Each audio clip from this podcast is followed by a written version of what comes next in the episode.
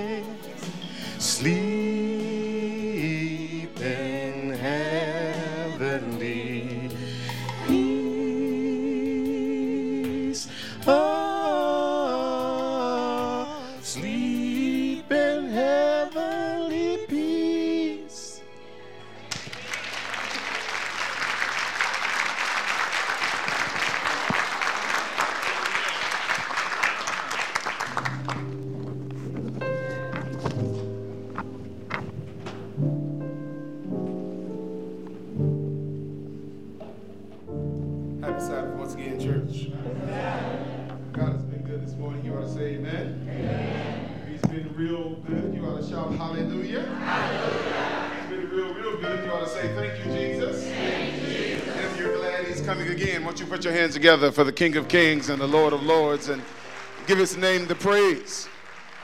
Oh, I don't know about you, but I'm not ashamed of the gospel of Jesus Christ, for it is the power of God unto salvation. Therefore, we ought to bless the Lord at all times, and his praise shall continually be in our mouths. Let the redeemed of the Lord say so. Amen. Amen. It is such a wonderful privilege for us to be able to gather into the house of the Lord one more time. In fact, we just want to say a special word of affirmation for the, the father and daughter who sang that song today. Why don't we give them a good amen today? Amen. Amen. I don't know about you. I don't, I'm trying to kind of calm down. I was so excited to get here today. I'm just one of those folks, man. I'm like David. I was glad when they said unto me, Let us go into the house of the Lord. I, I believe this is the day that the Lord has made. We ought to rejoice and be glad in it. I, I just want to thank you, Abundant Life, for the opportunity to, to come and just share a little bit uh, about God's goodness today. I had a tremendous time with you on last night, and I just want to affirm one particular virtue that you have. This has to be one of the friendliest churches I have ever set foot inside of. And it is amazing from last night to this morning that as I walked in the door and stand in the corridors, not only do the ushers greet you and shake your hand, those who are not on duty greet you and shake your hand, even the young people come and greet you and shake your hand. And I believe you ought to give yourselves a great amen for that today. There are churches that are known for a lot of things, but it's not always for their love. And I believe that is to be commended here today.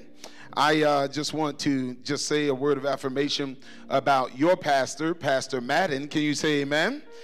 Uh, we have had a chance to partner together uh, for a few times now, and, and it's been a privilege to see his ministry grow and his vision expand. And um, not only is he a tremendous visionary and teacher and preacher, he's just a really nice guy. Can you say amen?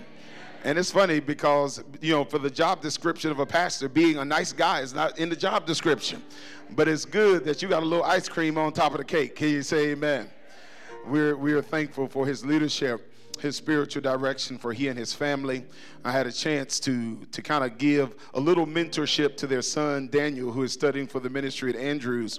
And he is a tremendous young person of God as well. Before we get into the Word of God, I do just want to just make one last acknowledgement of my lovely wife who is with me here today. Uh, God bless me real good. Um, some people get a woman that just looks good but ain't got no character. Some people get women who got character but they have to pray real hard. but I got a double portion. Can I get a witness in this room? I got character and good looks. Um, we've been walking together now for 10 years and uh, one month and 12 days and about two hours and 22 minutes. Can I get a witness today? And uh, every day with her gets a little sweeter than the day before. And uh, to our union, God has added two, two fantastic children. Um, my daughter's seven months. You know, she has one little flaw. Um, you know, as I was trying to prepare for the Word of God last night and this morning, she's very selfish. She didn't care at all that I had to get ready for the Word of God. So she just cried and cried and cried because she didn't understand that Daddy had to be about Father's business. So pray for her. Pray for her. Pray, pray for my daughter. She, she doesn't quite understand it just yet. Um, are we thankful that God has brought us to the end of another year? Amen. Amen. Let, let me ask you this. How many of us kind of somewhere around Thanksgiving, early December, you kind of thought to yourself, I can't believe this year has gone by this fast. Doesn't it feel like we were just inaugurating the new year yesterday? And, and one of the things I've come to, to learn as, as time expires so quickly, two things. Just one, um, there are certain things that God calls us to do, and we say, I'll kind of get to it tomorrow or next year. And if you're not careful, those years will go by on you really quickly. And, you'll never wind up accomplishing what God told you to do. And the second thing, when I think about how time can fly, is that before we know it, Jesus is going to be here. And some of us think that we have all the time in the world to get it right. I'll, I'll get right when I get older. I'll get right next year. But one day, we're going to wake up to the sound of a trumpet and the shout of an archangel And any decision left unmade will simply be unmade eternally. And so I want to suggest to somebody today that we make that decision today. Can you say amen? So, having said all that, we want to jump into the Word of God. I want to invite you to go with me, if you will, to the book of Luke, chapter 1. Luke chapter 1 and verse 26. Now, I understand that you all, the leadership, or you all are having some activities this afternoon.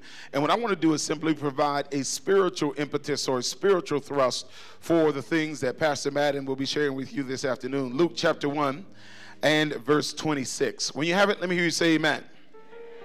Luke chapter 1 and verse 26.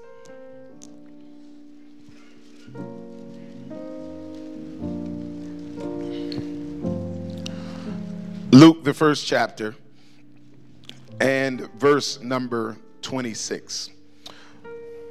Amen. The Bible says, Now in the sixth month, the angel Gabriel was sent by God to a city of Galilee named Nazareth, and to a virgin betrothed to a man whose name was Joseph of the house of David. And that virgin's name was Mary. And having come in, the angel said to her, Rejoice, highly favored one, the Lord is with you. Blessed are you amongst women. But when she saw him, she was troubled at this saying, and considered what manner of greeting this was. Then the angel said to her, Do not be afraid, Mary, for you have found favor with God. And behold, you will conceive in your womb and bring forth a son, and shall call his name Jesus. And he will be great, and will be called the Son of the Highest. And the Lord God will give him the throne of his father David. And he will reign over the house of Jacob forever, and of his kingdom there will be no end. Then Mary said to the angel, How can this be, since I do not know a man? And the angel answered and said unto her, The Holy Spirit will come upon you, and the power of the highest will overshadow you. Therefore, also that Holy One is born will be called the Son of God. Now, indeed, Elizabeth, your relative, has also conceived a son in her old age. And this is now the sixth month for her who is called barren. For with God, nothing will be impossible. And then Mary said, Behold, the maidservant of the Lord, let it be to me according to your word. And the angel departed from her. Today, saints, I just want to spend a little time talking about what happens when Jesus is growing inside of you. What happens when Jesus is growing inside of you? Let us pray together. Father in heaven, today we we need a fresh outpouring of your Holy Spirit. We, we need a new encounter. We, we need a new experience, something that revives, something that illuminates, something that transforms us. And so, Father, I'm asking that you would hide us in the cleft of the rock and permit your goodness to pass before us and allow us to behold as much of you as our eyes can stand to bear. And so, Father, I pray that as the instrument, the vessel, that you would hide me in the shadows of the cross, that Christ alone might be seen, heard, and that Jesus would receive exclusive praise. And now, Lord, may the words of my mouth and the meditations of my heart be acceptable in thy sight. O Lord, my strength and my redeemer. We offer this petition in the mighty name of Jesus. Let them that believe say together, Amen and Amen. One of the things we have tended to do for many generations is to romanticize things as it pertains to the life and ministry of Jesus Christ. Even the cross in art and in film, they have a way of sanitizing the suffering of Jesus, depicting a single stream of blood from his temple, along with tiny nail prints in his hands and in his feet. And perhaps there is something about us that wants to remove the bloodiness from the cross. For if his sacrifice is less horrible, then perhaps it makes our sin less offensive. Even his birth scenes, we have tended to look at them through the prism of our Yuletide cheer. Our desire to feel warm and cuddly about the season has made us numb to the fact that even the birth of Christ was simply a foreshadowing of the suffering of Christ. You see, the last time I checked, there were no sterile instruments in a manger.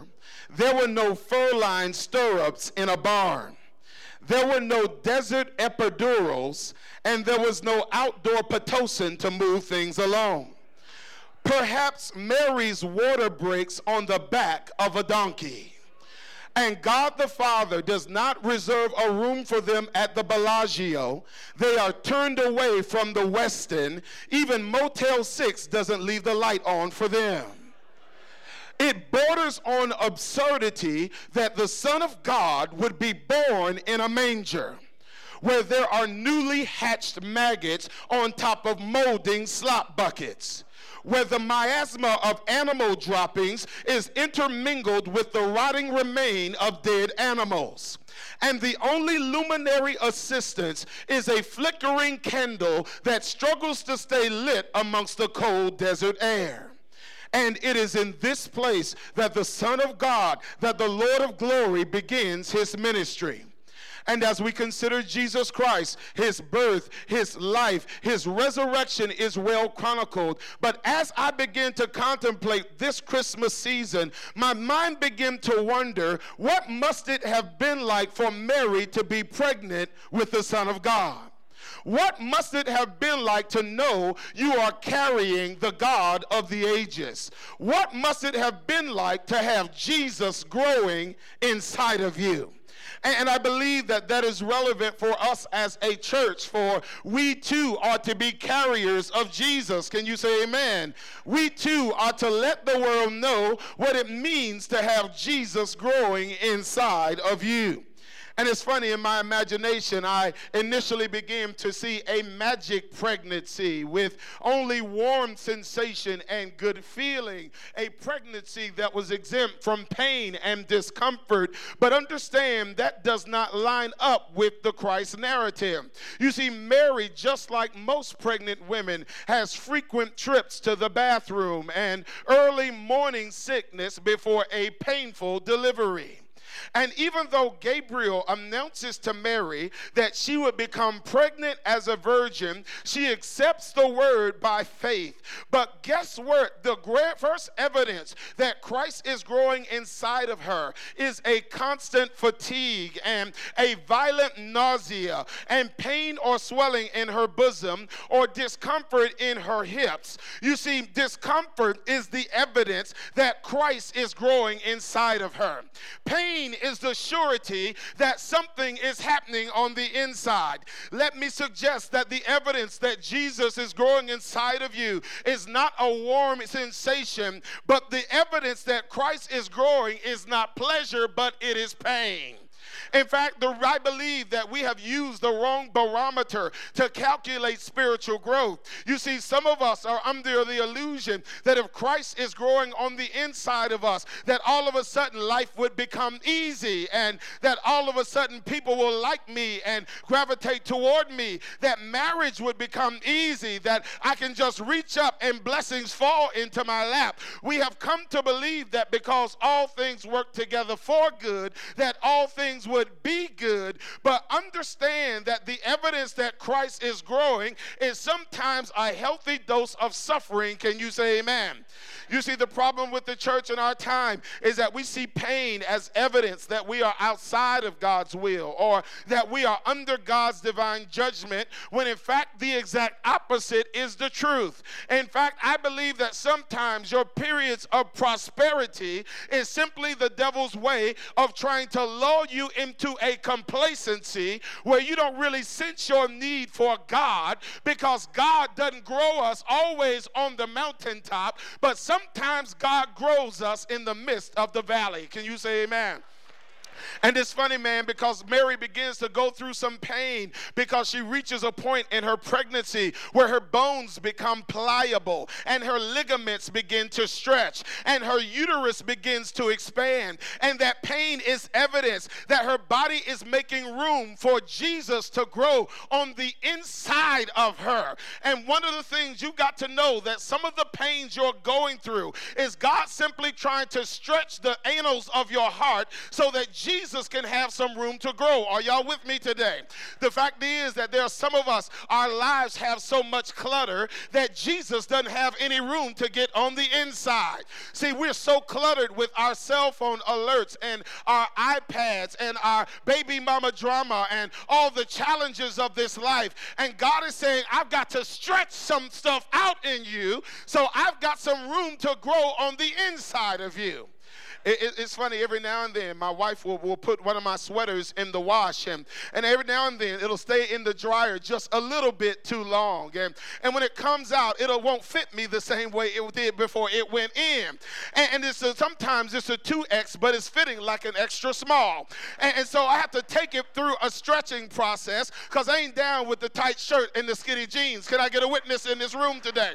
And, and so every now and then I've got to take the sweater through a stretching process. And if you looked at me from the outside, it would look like I hated the sweater. It would look like I'm abusing the sweater. But I'm actually simply trying to enlarge the sweater so I can get inside of the sweater. And God is simply saying to you, I can't fit inside of you no more because there's so much clutter. And I've got to stretch you and grow you so I can live inside of you. Can the church say amen today?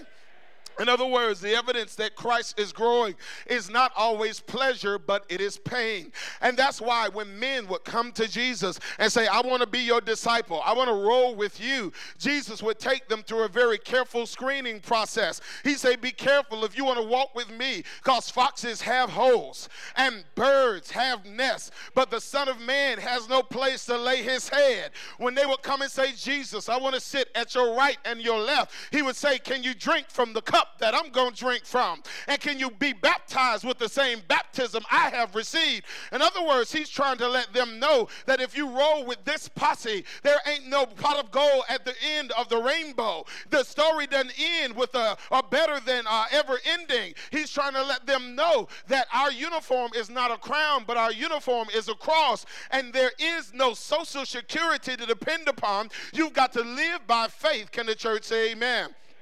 And that's why Paul in Philippians makes such a powerful statement. He says that I want to know him and the power of his resurrection and the fellowship of his suffering, being made conformable even unto his death. Y'all didn't hear it today. Paul is saying, I love Jesus so much that not only will I want to receive resurrection power, I want to have fellowship dinner with his suffering. He's saying, I don't want to just stand with God in his glory. He He's saying, I'll stand with him even in his pain.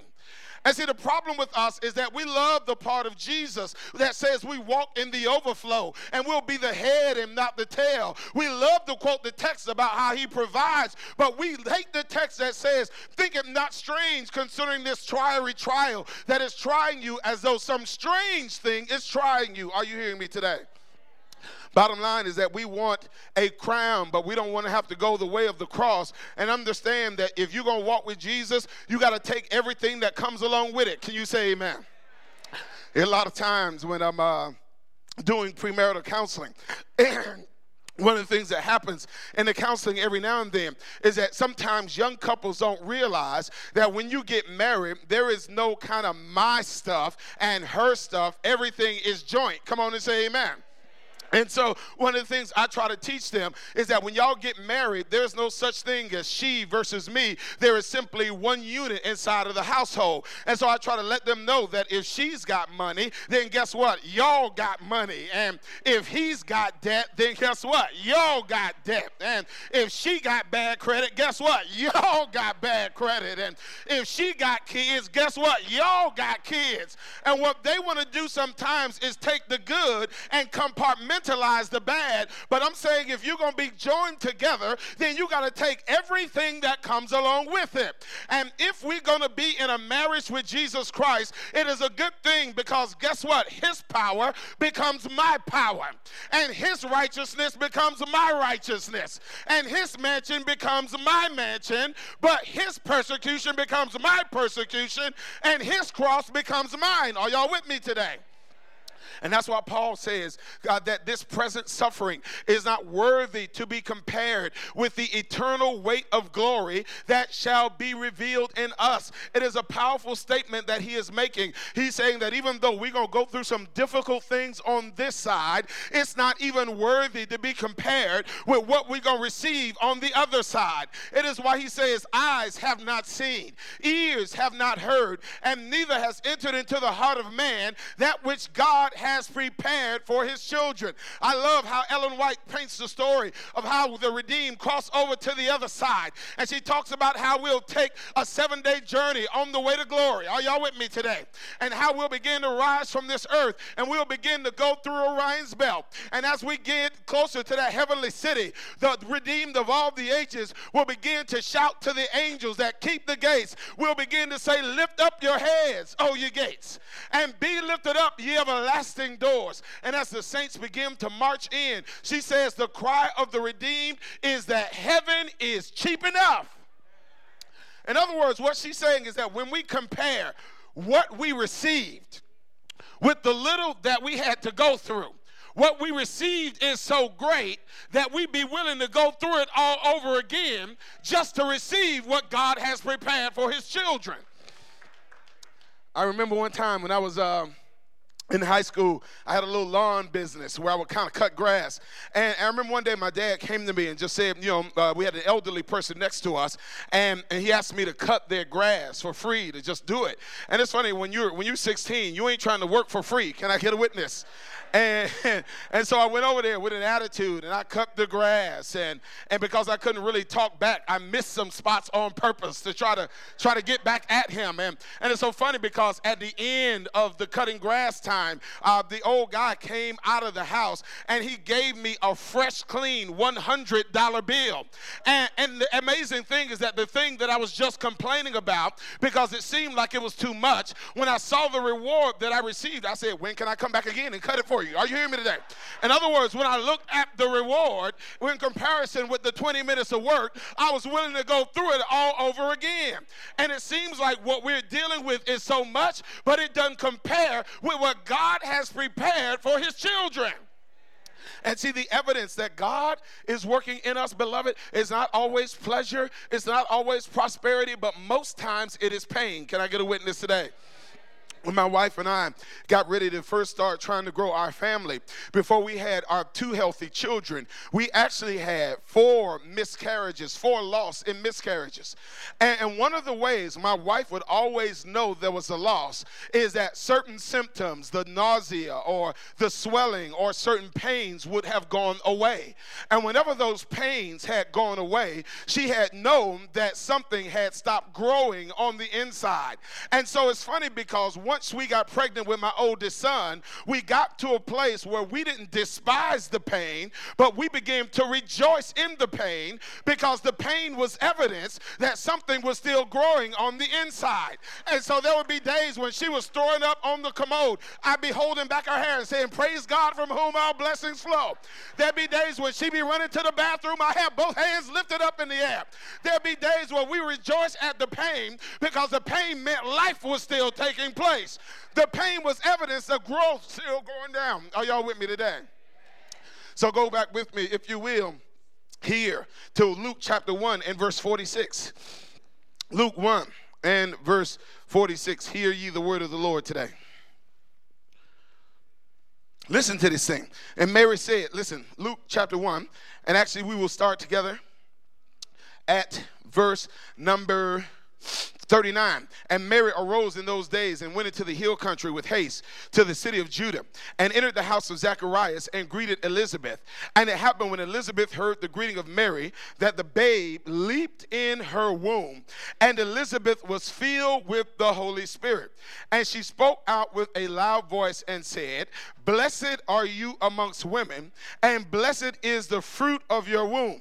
But why is this granted to me that the mother of my Lord should come to me? For as in for indeed, as soon as the voice of the greeting sounded in my ears, the babe leaped in my womb for joy. Now it's amazing because Mary gets the word that Jesus is growing inside of her. So she goes down to her girl Elizabeth's house and, she finds out that Elizabeth is pregnant as well. And it's amazing how men and women respond so differently to the same news. It's funny when Mary finds out that Elizabeth is pregnant and Elizabeth finds out that Mary is pregnant, they break out in their own little praise party right there in the house. I can see them where they slapping high fives and doing belly bumps in the living room. Babies are leaping inside of the womb. They just rejoicing at the goodness of God. But did you ever notice that there ain't no recorded praise session about Joseph? Are y'all with me today? I mean, this is some rough news for Joseph to take in. Fellas, are y'all with me today? Joseph gets a word from the angel. Listen, your girl is pregnant, but the baby ain't yours. It is a child of the Holy Ghost. Brothers, can I get an amen on this thing today? And, and it's funny because Mary is, is, a virgin. She's a virgin, which meant Joseph probably was one as well. And so Joseph now is like two months, two, uh, two weeks away from being able to connect with his woman. Come on, brothers, say amen today.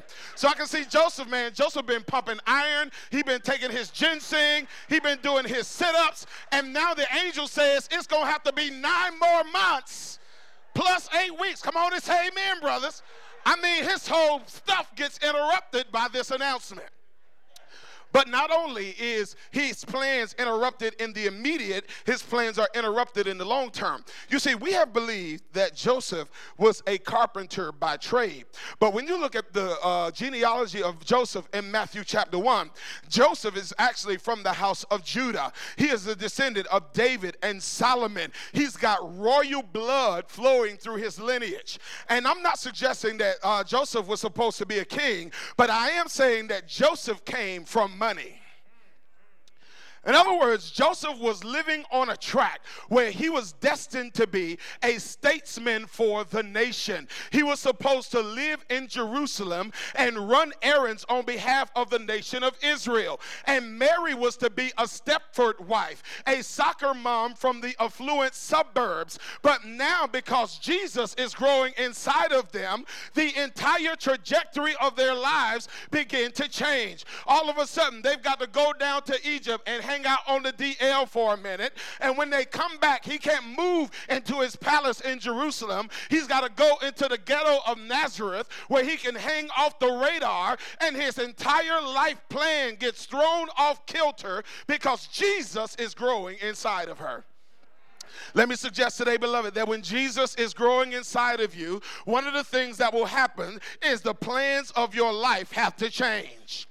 One of the things about humans is that as young people, we begin to plot out the courses of our lives. We set dates and give visions and our personal preferences and dreams. We've constructed how we want our lives to unfold. But somewhere along the line, we meet Jesus, don't we?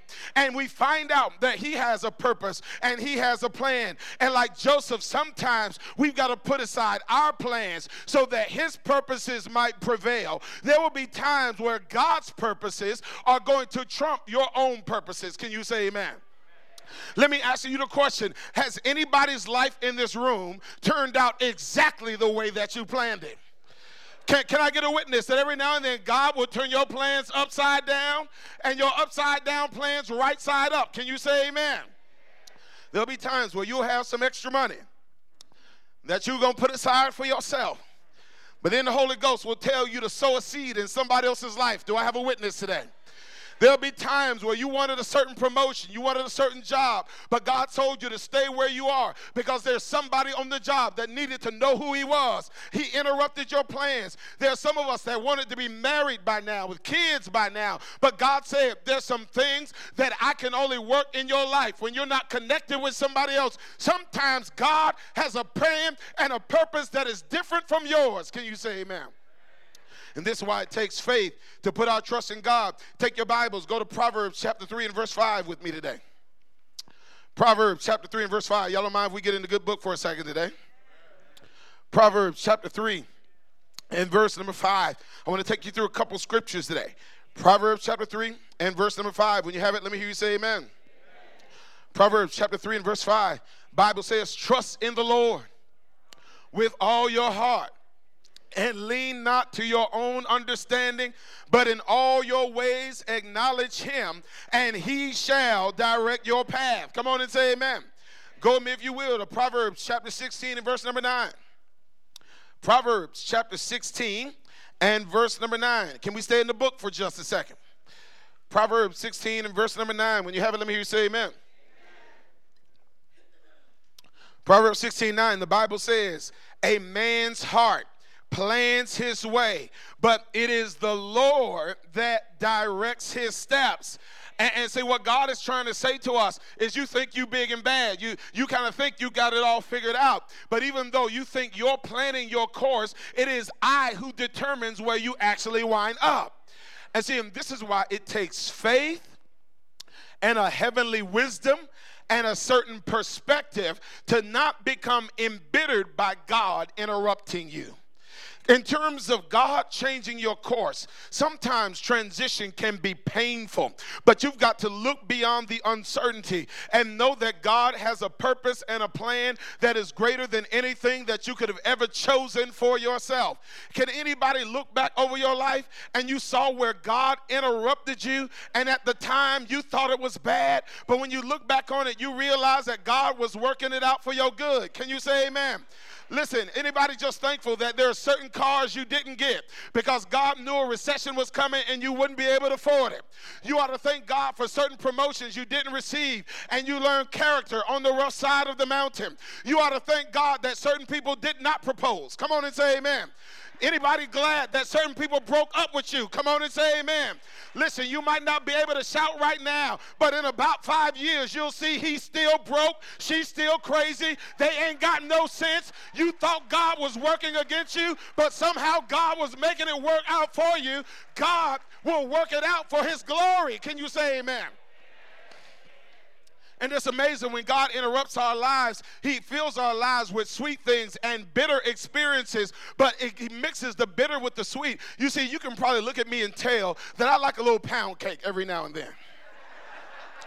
and it's funny because even though I like pound cake, when it's formed, I don't like everything that goes into a pound cake. In other words, I would never eat flour by itself. And I would never eat a raw egg by itself. And I would never eat baking soda by itself. And I would never eat vanilla extract by itself. But it's amazing how those things that don't taste good individually, when you put it in the same bowl and you begin to mix it all together, those things that don't taste good, but when you put it under some heat, make it taste good all of a sudden.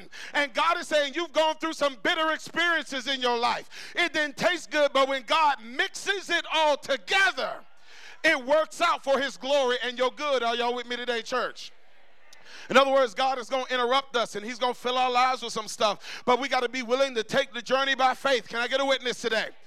It's an amazing thing how scientists tell us how every year birds go south for the winter. Have you ever seen that before? Where when the cold air begins to hit and the seasons begin to change, how the birds begin to go south. And I've always wondered how they do that. I, I thought that maybe God just put a GPS on the inside of them, and that's how they went south for the winter. But understand, when they go south for the winter, it is the ultimate journey of faith especially when they've never gone there before, what they do is during the daytime, they watch the rising and the setting of the sun. And as they watch the sun, it gives them some direction. But once the sun begins to set and they can no longer see the sun, they have to watch the stars. And the stars give them a little direction. And as they travel, sometimes what will happen is they'll find a heat pocket, a warm pocket of air, and they'll follow that warm pocket of air to its further destination. And eventually, sometimes they'll run to a place where there's a coastline, there's some living water, and they'll follow the coastline south until they make it to where they're supposed to be. And no matter what happens, they never separate themselves from the flock. They always remain with the flock. And what I'm saying is that if you're going to take this faith journey, every now and then you're going to have to follow the sun. Come on and say amen. Not talking about the S U N, but the S O N. And when you can't see the sun, you got to follow the stars. Because Revelation says the stars represent the angels, and the angels will take you where you need to be. And when you can't see the stars, you got to follow a heat pocket. You see, John 3 says the wind represents the power of the Holy Ghost. And when you can't see the wind, you got to find some living water. It brings you back to Jesus again. And no matter what happens, you got to stay with the flock. Come on and say amen. I'm talking about the church of the living God. There are going to be some times where you tempted to break away and do it on your own. You got to stay with the flock. Let the redeemed say amen today. And so, because Jesus is growing inside of her, it is evidenced by pain. It interrupts their plans for their lives. But another evidence that Jesus is growing inside of her is eventually she reaches a point where she yields to the cravings of the baby. In other words, her appetite begins to change. There's some things that she used to be able to digest readily that she just can't stand the sight of anymore. In other words, her appetites begin to change because Jesus is growing on the inside of her. I wish y'all were with me today. You see, the fact is, not only is she disgusted by the things that she used to like, she now has an appetite for peculiar things that perhaps she's never even eaten before. And it's an amazing thing how when my wife was pregnant with our kids, you know, one of the things that she would do to trick me, brothers, come on and say amen, is every now and then she would wake me up and say, say, honey, the baby wants ice cream. or, or, or the baby wants potato salad, or, or, or, or, the baby wants something salty. And, and I can see Mary kind of waking up Joseph in the middle of the night and, and saying, Jesus wants some lamb, or, or, or, or, or Jesus wants some corn, or, or Jesus wants some sardines. Are, are y'all with me in this thing today? And, and so now she has to yield to the cravings of the one that is growing on the inside of her. Is there anybody that wants Jesus start growing on the inside of you, your appetites begin to change? The things that you used to love, you don't love them no more. And the things you used to hate, you now have an appetite because Jesus is growing on the inside of you. There's some things, it's an amazing how thing how it works in life where, where we spend so much time in the Christian walk, where we're trying to modify our behavior. You see, there are a lot of us who are not converted. We just learn how to modify our behavior. I see the difference between conversion and behavior modification is behavior modification is based upon who's looking. But when you've been converted, it don't really matter who's looking because you're not concerned about your image. You're not worried about your persona. You're not concerned about what people are going to think. You were worried about your image and your character. Your image is what people think about you, but your character is what God knows about you. And what's going to come into the judgment is not the front you put on for people. What's going to come into the judgment is your actual character. Are y'all hearing me today? And see, and that's why, you know, when Jesus Christ is growing on the inside of you, you don't just change your behavior. All you got to do is let Jesus grow on the inside, and automatically your behavior is going to change. What God said is, I'll put enmity between you and the serpent between your seed and his seed, what God will do, he's so powerful, is that if you let him grow on the inside, he'll make you allergic to sin. Can anybody look back over your life and just testify you've been delivered? There's some things you used to do that you don't do no more. Some places you used to go that you don't go anymore. Anybody in this room know what it means to be set free by the blood of the Lamb? You've been washed and you've been delivered by Him. And the reason those things which once seemed so appealing seem now distasteful is because you're walking in the light of deliverance. You see, what light does, light has a way of clarifying things. I don't know if you've ever had a situation where you kind of put together an outfit in the room where it wasn't great light. And it's funny how stuff that looks like it'll match in the darkness, when you get outside in natural light, all of a sudden you're like, oh snap, what did I got on today? Because light has a way of clarifying things. Are you with me today? I, remember one time when I was about uh, 16 years old, growing up in Tallahassee. Uh, one time we went to a concert. MC Hammer had come to town. MC Hammer, Oaktown 357. Oh, I see who the sinners are. I know who you are now. I know who you are. Uh, he had come to town, and what happened is, you know, they, we, you know, it wasn't sold out. So as kids, we were able to kind of get down to the stage, and they had this little area on the side where, as kids, we could kind of dance and just be close to the stage. And it's so funny because there was this one girl that I was kind of clicking with. We were kind of dancing in the corner, and and it was kind of dark. You know, there was flashes of light, but I couldn't see everything in the room.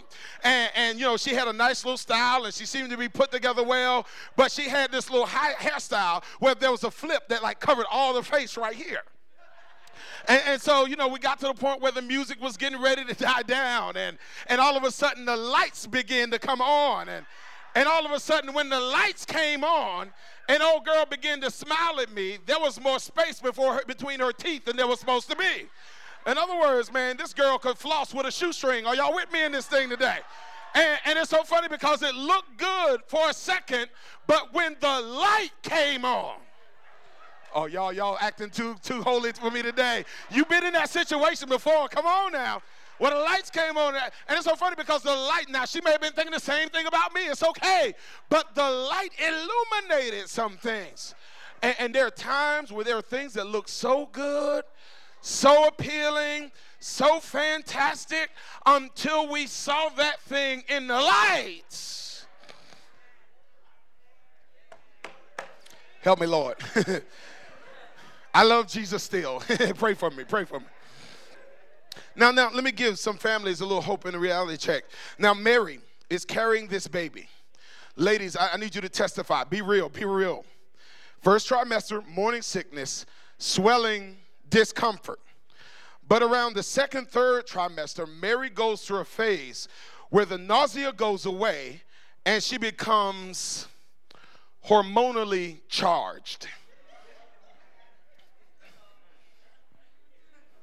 Y'all scared. Y'all, y'all scared. I'm trying not to say she got, no, I say it that way. She had an increased erotic pulse. Can I, can I get a witness today? Come on, sisters. Come on and say amen. Come on and say amen today. Where she gets about 25 weeks, brothers, come on and say amen today. And it's just kind of hard for her to keep her hands off Joseph. It, it is the good part of, of pregnancy where, where the brothers look forward to. Brothers, can I get an amen in this room? Where, where, where she is more positive to Joseph because of her pregnancy. And because Jesus is growing inside of her, she is more attracted to her husband. When Jesus is growing inside of you, you become more loving towards your spouse. When Jesus is fulfilling you, you in turn are better able to fulfill the needs of the spouse God has given to you. You remember that marriage is first and foremost spiritual. And see, that's why when I hear people say, I've fallen out of love, that's actually code language to mean I've run out of Jesus Christ. You see, God is love. It sustained, it is sustained in him. It emanates in him. And only in if I am in a loving connection with Jesus do I find the love and patience and long suffering to love my spouse in the way that God has ordained. And see, and that's why you got to be careful about saying, I can't take it anymore, or I feel empty inside, or my heart can't take it anymore, or I've fallen out of love. Eventually, you got to grow to a point where you don't allow your heart to lead you. The Bible says your heart will deceive you. So you can't be led by your heart. You've got to lead your heart. And when there is a spiritual disconnect from God, the first place you're going to see it is in your relationship with those that need love from you, your spouse and your children. And see, some of us get deceived by saying, listen, I get along with my boss and I get along with my coworkers and I get along with folk at the gym and I get along with folk at church. I get along with everybody except my wife or my husband. That don't really matter because those relationships don't require that much love from you. And this is what you're going to learn. Oh, somebody hear the word of God. That the tenor and tempo of your home is going to directly reflect the worship activities of that day. So let me testify that when I connect with God and I have a powerful connection with Him, I'm more patient toward my wife. I see more good things than I see flaws. I'm more forgiving. I am more loving. But when the heart is not covered by grace for the day, it becomes more critical, more self just, more impatient, more selfish. And let me posit the reason you got to connect with God every day is because you only got about 24 hours of love inside of you. Okay. So that after that 24 runs out, I got to go back to the source again and I got to get some more from the source who is Jesus Christ. Some of y'all looking at me like, man, I only got like 10 hours of love in me. You got to go two or three times a day then. Come on and say amen. You see, marriage is first and foremost spiritual. And if a person is not connected with the source, it doesn't matter how many marriage enrichment books you go read, doesn't matter how many retreats you go to, doesn't matter how grand your vacations are. If you are not connected with the source, you will not have what you need to give to somebody else. I remember a couple uh, years back, I was during February, and um, you know I was getting ready for the, the, the weekend that they have the NBA All Star Weekend. And what happened was, you know, I it was Sabbath, and that Saturday night they have the dunk contest. Anybody know what I'm talking about? And, and so I remember we had AYS. I'm trying to rush AYS over, trying to get this thing done so I can go home and see the dunk contest. And and I go to see somebody at the hospital. I kind of pray fast at the end of that one so I can get home to see the dunk contest before it goes off. And, and I get to the house and and I kind of get right in my favorite couch and I got on my favorite sweatshirt and I, and I get the remote in my hand and I hit the remote, but the television does not come on. And, and so I checked the remotes in the battery, put some new batteries in the remote, and I hit it again, and it still doesn't come on. And so I go in and I'm, I'm agitated, and I go to the TV set and I press the button, and it still doesn't come on. And so by this time, I've kind of lost my religion, and I'm shaking the TV and hitting that thing, trying to make it come on, and I'm doing all kind of stuff and trying to do all kind of stuff to shake it and, and make it and try to force some screen, a picture on the screen. And my wife comes out and says, What are you doing? I say, Baby, the TV's not working. She said, Baby, just look back there. It's not plugged in.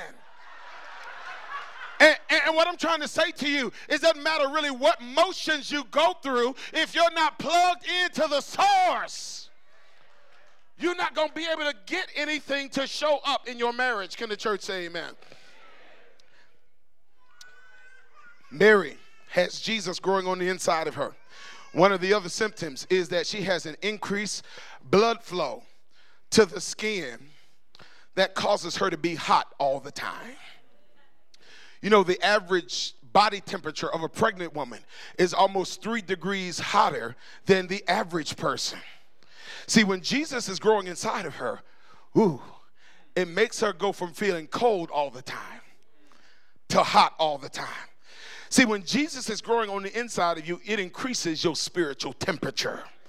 You see, and the heat on the inside affects the temperature on the outside. So Mary and Joseph, when they roll into a town and it's cold outside, and everybody else is putting on coats and blankets and layers, Mary's beginning to take stuff off because she's got something on the inside of her that's causing her to be warmed up. There was a time where she had to snuggle up next to Joseph in order to get some of the heat from Joseph, but because Jesus is growing on the inside of her, she's pushing Joseph away. She doesn't need anybody else to warm her up. She's got something on the inside that gives her a heat internally.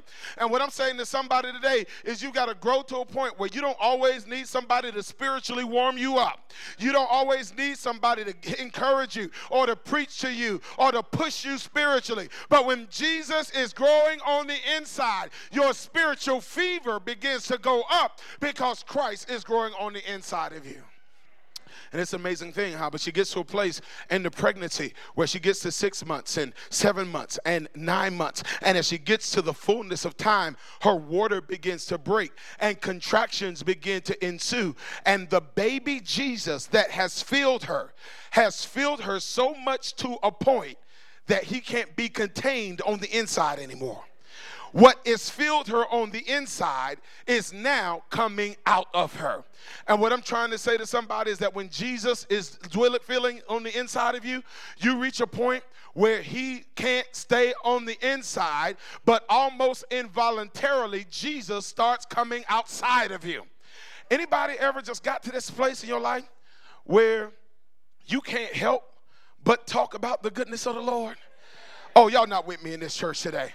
Where you just realize that God has been so good to you. In other words, there was a time where you used to be ashamed to talk about God on your job, and used to be ashamed to talk about God at work, and used to be ashamed to talk about God uh, uh, uh, around your friends. But now you're at that place where even though you kind of make it up in your mind, I'm not going to preach or I'm not going to talk about God, but before you know it, the name of Jesus is just fresh on your lips.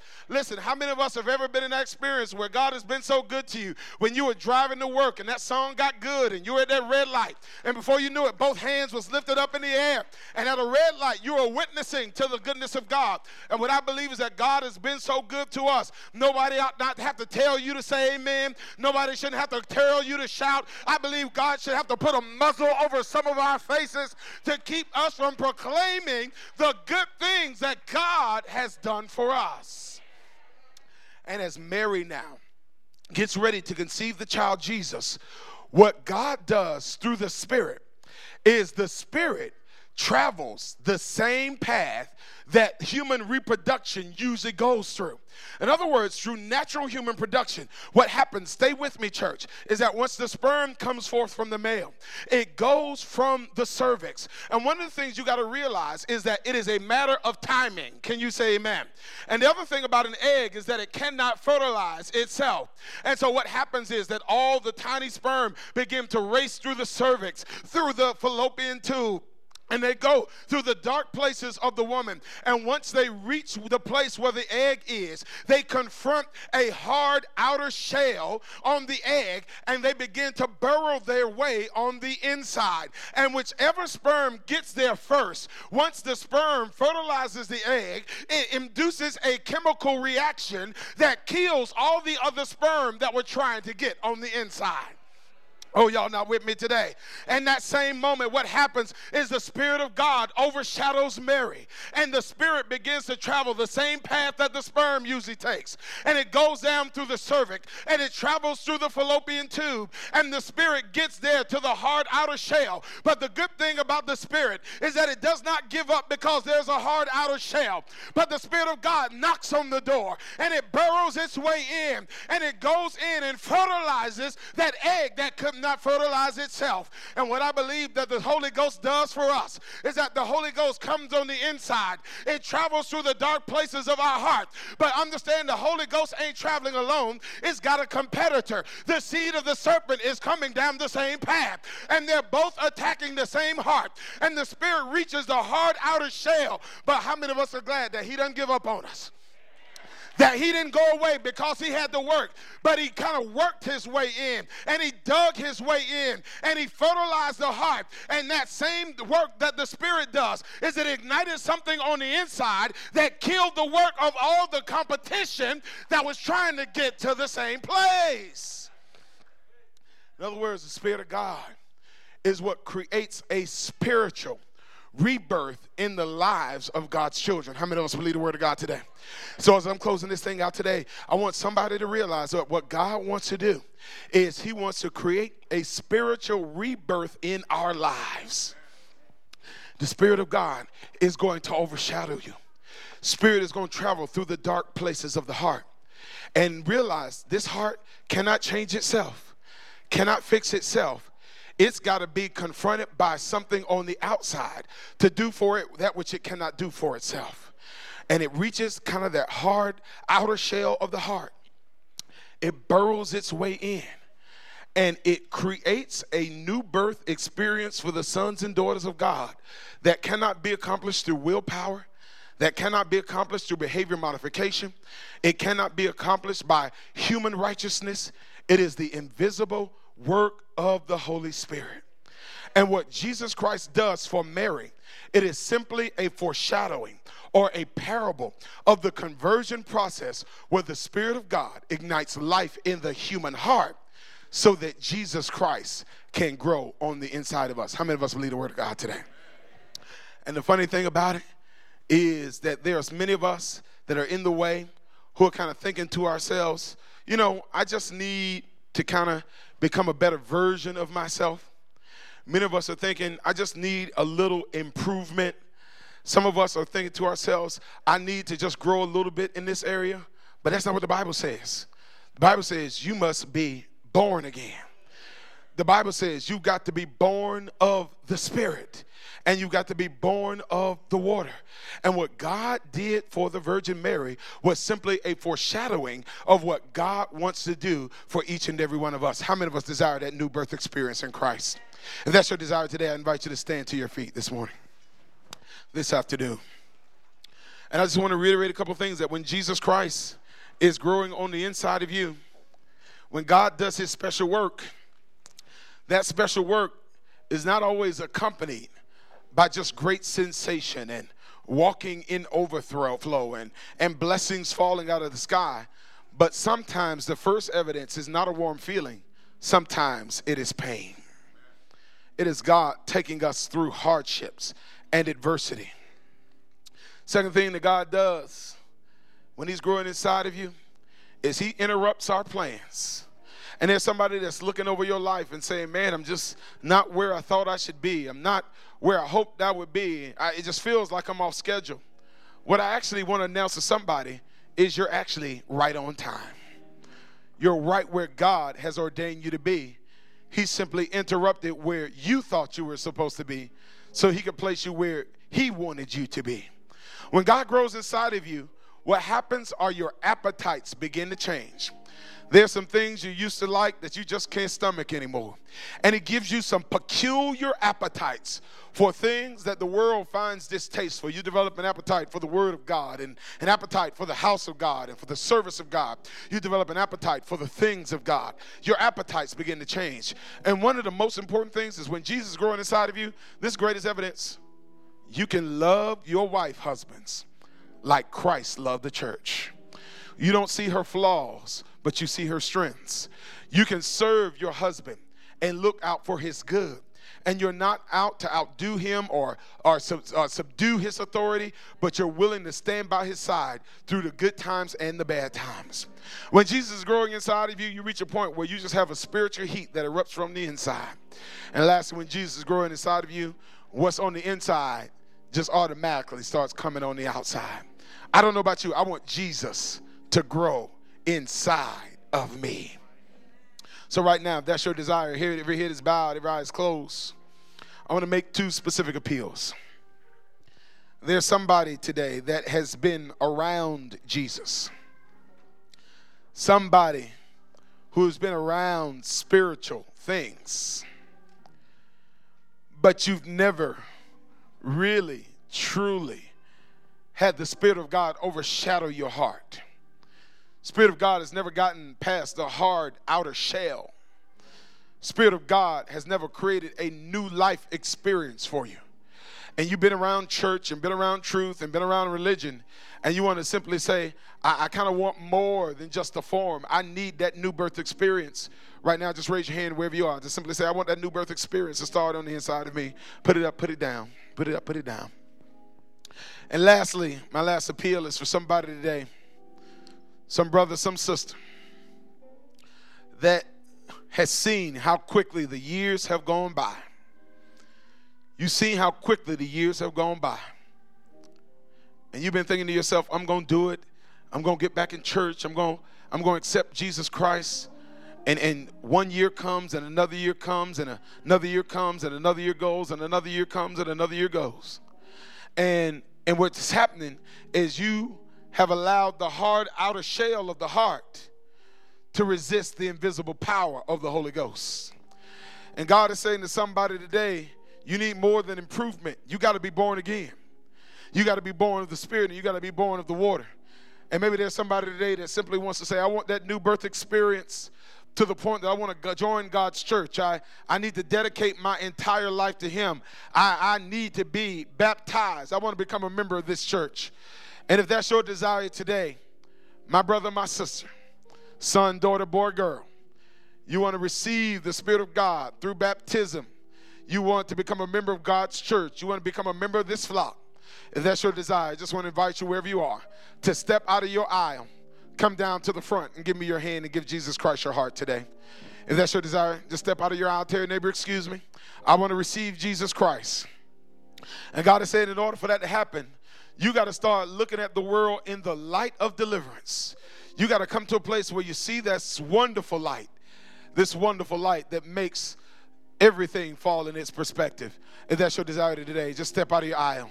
Come down and give me your hand. Give Jesus your heart. You want to receive the Lord Jesus Christ as your personal Savior? You want to come to Jesus Christ for the first time? Maybe there's somebody today that wants to come back to the Lord Jesus Christ. You want to make your home in His kingdom. You want to receive Him back today. Why don't you come? Man, woman, boy, girl. Just tell your neighbor, excuse me. Come give me your hand. Give Jesus Christ your heart. That's your desire. Just come. Praise God for this family of young ladies coming down to Jesus Christ today. God bless you, little sister. Praise God for you. Put your hands together for these ladies who received Jesus Christ today. There's somebody else today. You want to receive the Lord Jesus Christ. You want the new birth experience. That's your desire. Just tell your neighbor, excuse me. Just step out of your aisle. Come give me your hand. Give Jesus your heart. Why don't you come? Why don't you come? Will you receive him today? Will you receive him? Will you receive him? There's somebody who's saying, Pastor, I want to come. This is what you're thinking. I want to come, but I got to get some stuff right first. I got to change some stuff first. That's not how it works. You don't change stuff. God bless you, young brother. You don't change stuff, then come. You simply have to come as you are, and God does the changing on the inside of you. You got to let Christ do the growing on the inside. Why don't you come? Why don't you come? Why don't you come? Why don't you come? Why don't you receive the Lord Jesus Christ today? Man, woman, boy, girl. Just tell your neighbor, excuse me. Come give me your hand, give Jesus your heart. Why don't you come today? Why don't you come? Why don't you come? Why don't you come? Right now, I'm about to pray. As every head is bowed and eyes closed, I'm asking my musicians if you could take it down real low for me. Take it all the way down for me. I'm going to ask you one last question before we close. One last question. One last question. It is really the only question in the world that matters. Bring it down for me. Bring it down for me. If at this moment, if at this moment, your heart was to beat its last and you fell asleep, if at this moment your heart was to beat its last and you fell asleep, and the next time you open your eyes, would you be opening up your eyes to see Jesus in peace in the first resurrection?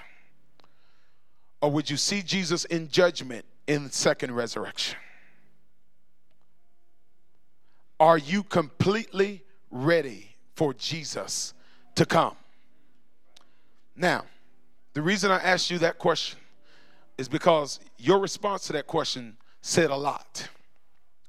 If when I just said to you, Jesus is about to come, and your heart skipped a couple of beats, you became a little nervous or anxious, it is because there is uncertainty about your internal eternal salvation.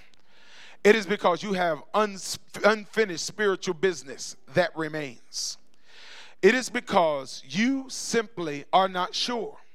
So that when you hear say Jesus is coming again, you don't get excited. You kind of get a little scared because you know that you've not really made the ultimate decision. You've not made the complete choice. And my invitation today is simply make sure that this day, as we end this year, that you leave sure. Leave very sure that your anchor holds and grips a solid rock. And so today, you want to make that decision to say, I receive him. I am leaving sure. Maybe you've been in church or around church, but you realize I need to do some rededication. I need to get in some Bible studies. I need to learn what it is I believe. If that's your desire to leave sure, I need you to step out of your aisle. Come down to the front. Give me your hand. Give Jesus your heart. God bless you, brother. There's somebody else want to leave sure. Leave very sure. God bless you. There's somebody else you want to leave sure. God bless you, sister. Somebody else you want to leave sure. Just tell your neighbor, excuse me, I ain't got time to be worried about what somebody's going to think, what somebody's going to say. They don't have a heaven to give, they don't have a hell to take away. I just got to leave sure.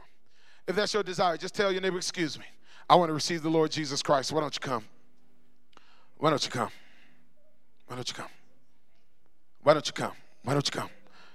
Why don't you come? Doors the church are open. Why don't you come? Receive him. God bless you, sister. Come on down. That's a good decision. That's a good decision. That's a good decision. God bless you, brother. Come on down. That is a great decision. That is a man's decision right there. That's a man's decision to come and receive Jesus Christ as your own. God bless, God bless you, brother. God bless you, sister. Come on down. I know there's some men in this room. See, eventually, let me just say to my brothers real quick. Eventually, what a man does, a man makes a decision to be separate from the crowd. Eventually, a man doesn't have to get somebody's consent. Eventually, a man says, I'm going to stand on my own two feet. And if there's another man or two, some young brothers in this place that need to simply say, I need to get it right with God. I need to get in a living connection with Him. Why don't you come? Why don't you come? Come on, brother. Why don't you come? God bless you, young man. Why don't you receive the Lord Jesus Christ? God bless you. Spirit of God is moving and bringing salvation to this place. Come on down. Come on down. Come on down. Oh, God bless you, brother. Come on down. Come on down. God bless you, brother. Come on down. Doors of the church are open. Come on down. Is there another young man today that needs to simply say, I want to leave? Sure. And this is the thing, brothers. It's so funny. When we're in the world, we so hard in the world. We so bold in the world. We even bold in our dirt and in our foolishness. If you can be bold in humiliating yourself, be bold in standing for Jesus Christ today. Come on, brother. Come on down. Bring your woman, bring your kids, bring your family to Jesus Christ today. Why don't you come? Sister, today the doors of church are open. This sermon spoke to you more than spoke to anybody else. Jesus wants to grow inside of you. Why don't you come? Why don't you come and receive him today? Doors of the church are open. Come on in. And, stop saying, I got to fix it. I got to do this. No, that's not how it is. You just come as you are. You just come as you are. God says, All that come unto me, I will in no wise cast them out. I will in no wise cast them out.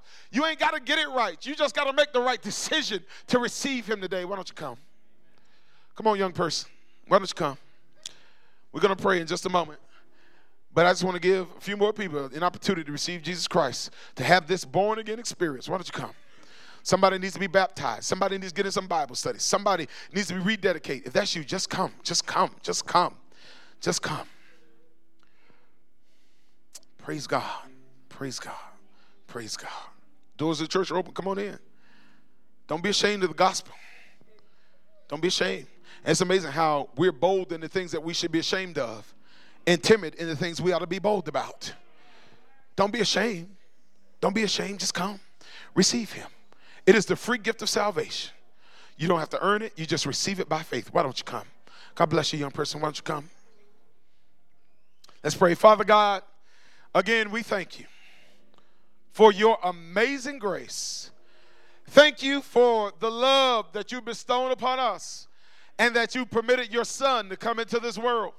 And we thank God for the word that lets us know that you sent not your son to condemn the world, but that the world through him might be saved. And so, Father, we thank you for the assurance that if we confess the Lord Jesus Christ with our mouths and we believe with our hearts, then we shall be saved. And so, Father, I just want to pray, stand in the gap for those that have come. I am praying right now that the power of the Most High would descend upon them and that the Spirit would just begin to move into the dark places of the heart and where there is a hard outer shell. I'm praying that you would invade the heart to fertilize and give a new life experience, to awaken us spiritually, to quicken us, to give us power to live and prove your power and your might. May we be living epistles of your grace. May we be living containers of your mercy. May we be that which stands between a world gone awry and your soon coming return, that we will be able to give a message of hope and warning to those that are in darkness. And so, Father, I'm praying that all of us, no matter how long we've been in the church, that you would give us more light to illuminate the blind spots in our characters, that we would be able to see the more excellent way that you have for us. And so, Lord, I'm praying that your blessings will be upon this church. May your blessings be upon this pastor. We're praying that you would do a new and powerful thing for the leadership of this church. May Jesus grow inside of each one. This, oh God, is our prayer and our plea. We ask it in the blessed name of Jesus our Lord. Let them that believe say together, Amen and amen. Those of you who come down, you've wanted special prayer or baptism. Is there